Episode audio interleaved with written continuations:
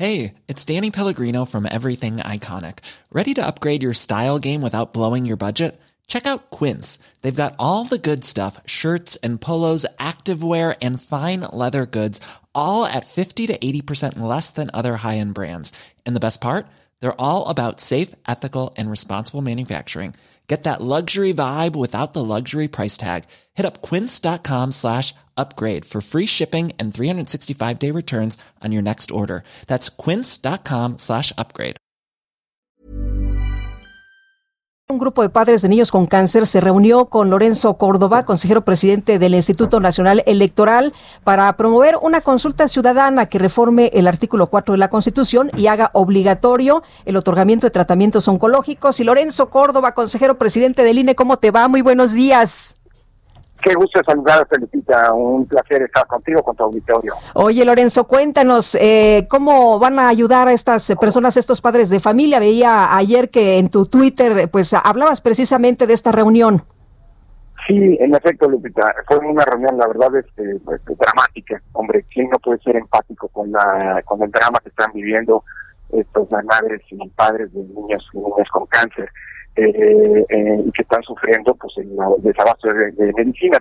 Pero más allá de eso, Lupita, creo que eh, la reunión fue una reunión muy interesante porque les explicamos a, estos padres y madres cómo pueden utilizar una de las herramientas tecnológicas que viene a venido construyendo y que en, su, en el momento ha sido utilizada para registrar candidatos independientes, para registrar militantes eh, o afiliados, es decir, a los partidos políticos, eh, que está a disposición también para quien quiera eh, realizar consultas, de las, recabar las firmas para, las, para la realización de consultas populares. y que en este caso específico, permíteme la aclaración, Lupita, no se trata de una de una propuesta en la que ellos están haciendo para realizar una consulta popular, como la que tendremos el primero de agosto con toda seguridad, es decir, eh, con toda seguridad tendremos la consulta. El primero de agosto, eso es, eso es inevitable porque así lo manda la Constitución, sino se trata de una iniciativa ciudadana, eh, Lupita, es decir, eh, eh, se trata de este otro ejercicio, nuevo ejercicio de participación eh, ciudadana eh, que ya tuvo algunos eh, ejemplos en el pasado, tal vez el más notorio es el de la iniciativa que se tradujo en la, en la ley 3 de 3, que seguramente recordarán. Eh, es decir, se trata de, un, de que un grupo de ciudadanos reúnan firmas y puedan presentar una iniciativa de reforma legal o constitucional, como es lo que ellos pretenden, una modificación al artículo cuarto, ante las cámaras del Congreso para que entonces se siga el trámite legislativo. Pero es, digamos, eh, la iniciativa es solo el arranque, es la presentación de una propuesta de cambio legal y, para poder realizarla, la Constitución eh, prevé que se requiere el punto 13% del Estado nominal, es decir, en cifras alrededor de 119 mil firmas. Nosotros platicamos con ellos, les explicamos la ruta que legalmente tienen que seguir y les ofrecimos que puedan usar esta esta aplicación que en un dispositivo móvil permite eh, captar los datos de quienes quieran apoyar esta iniciativa, eh, teniendo, fotografiando su credencial, pero manteniendo una total seguridad porque se encriptan y además no se guardan en los celulares los datos de las y los ciudadanos que decían apoyar. Entonces fue una reunión creo que muy productiva y en el INE siempre vamos a empujar todo ejercicio de participación eh, ciudadana con independencia de los temas. Los temas ya no son los que pone el INE sobre la mesa, sino el INE es un facilitador de que nuestra democracia sea más participativa, Lupita. Oye, Lorenzo, y hablando de, consultas, ¿cuándo se va a llevar a cabo esta consulta pues, que promueve el presidente Andrés Manuel López Obrador? ¿Siempre sí será en agosto o la vamos a empatar con la elección? Bueno, eh, el año pasado hay que recordar que se modificó la constitución eh, antes las consultas se hacían solamente cuando había elecciones federales y junto con las elecciones federales, es decir, al mismo tiempo, el mismo día. El año pasado se decidió que había necesidad de poder hacerlas todos los años y no solo cada tres, como originalmente estaba previsto, y se decidió también por el legislador constitucional que se desempatara de la, de la, del día de la elección.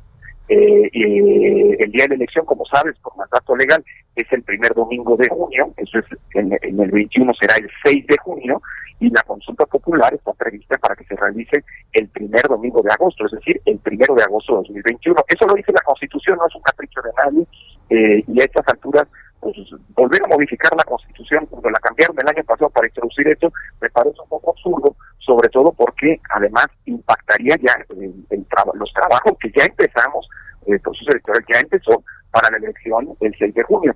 Esto quiere decir que eh, tendremos la elección eh, en esa fecha y dos meses después, el primero de agosto, realizaremos la consulta. Por cierto, creo que es importante, Lupita, si me permites, que ha especulado mucho respecto de lo que puede costar la consulta popular, que aunque no sea convocada, yo creo que ya es evidente. Eh, hay quien ha manejado cifras, pero sí quiero ser muy enfático en esto, Lupita, quien maneje cifras hoy está especulando, porque el INE no ha puesto sobre la mesa todavía, eh, eh, de hecho estamos terminando el análisis de todas las actividades que vamos a tener que realizar y los costos que van a suponer.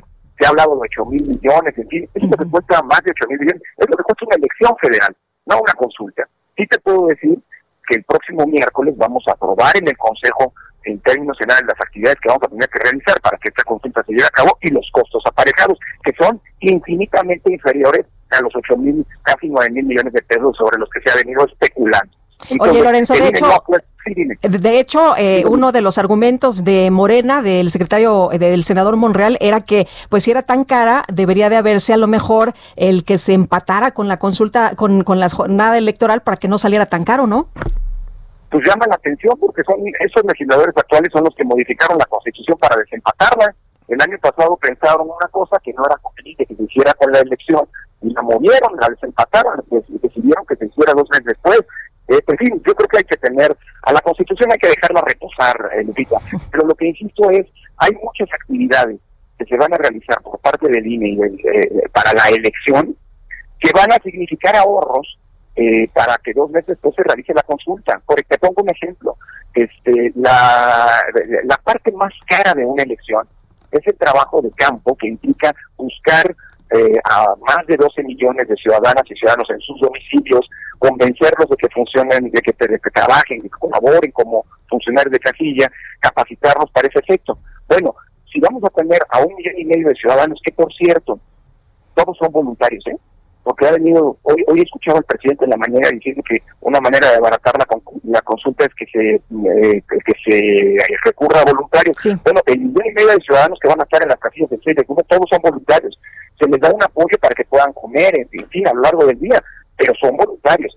Y, y una manera de ahorrar, justamente, es que quienes ya hayan sido eh, eh, seleccionados, capacitados para que sean funcionarios de casilla el 6 de junio, pues dos meses después vuelvan a participar como tales, eh, seguramente serán menos las casillas que instalaremos, las casillas es probable que tengan no seis funcionarios como va a haber el 6 de junio, sino la mitad, en fin, el INE está comprometido con el ahorro, siempre lo ha estado, eh, y aunque tendrá un costo, el costo es eh, radicalmente menor del que significa hacer una elección. Muy bien. Pero pues, hasta ahorita no hay cifras. No hay el cifras. El próximo lo vamos a aprobar. Muy bien. Claro que no. Quien diga, quien hable de cifras hoy, lo digo con todas las letras, se está especulando. Oye, Hasta el miércoles el INE se va a pronunciar. Bueno, pues estaremos atentos. Antes de irnos, 30 segunditos, eh, ¿a qué hora tendremos los resultados de, de quién es el dirigente de Morena?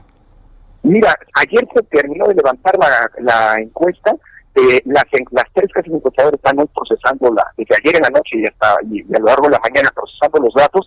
Hoy nos tienen que entregar al INE los resultados y el día de hoy apenas los tengamos, eh, a más tardar mañana, aunque el calendario preveía que pudiera ser hasta el domingo, el INE no va a especular, así que en el momento en que reciban los datos de las encuestadoras, en esos momentos se van a hacer públicos. Muy bien, Lorenzo, un abrazo, muchas gracias, como siempre. Gracias. Hasta luego. Buenos días.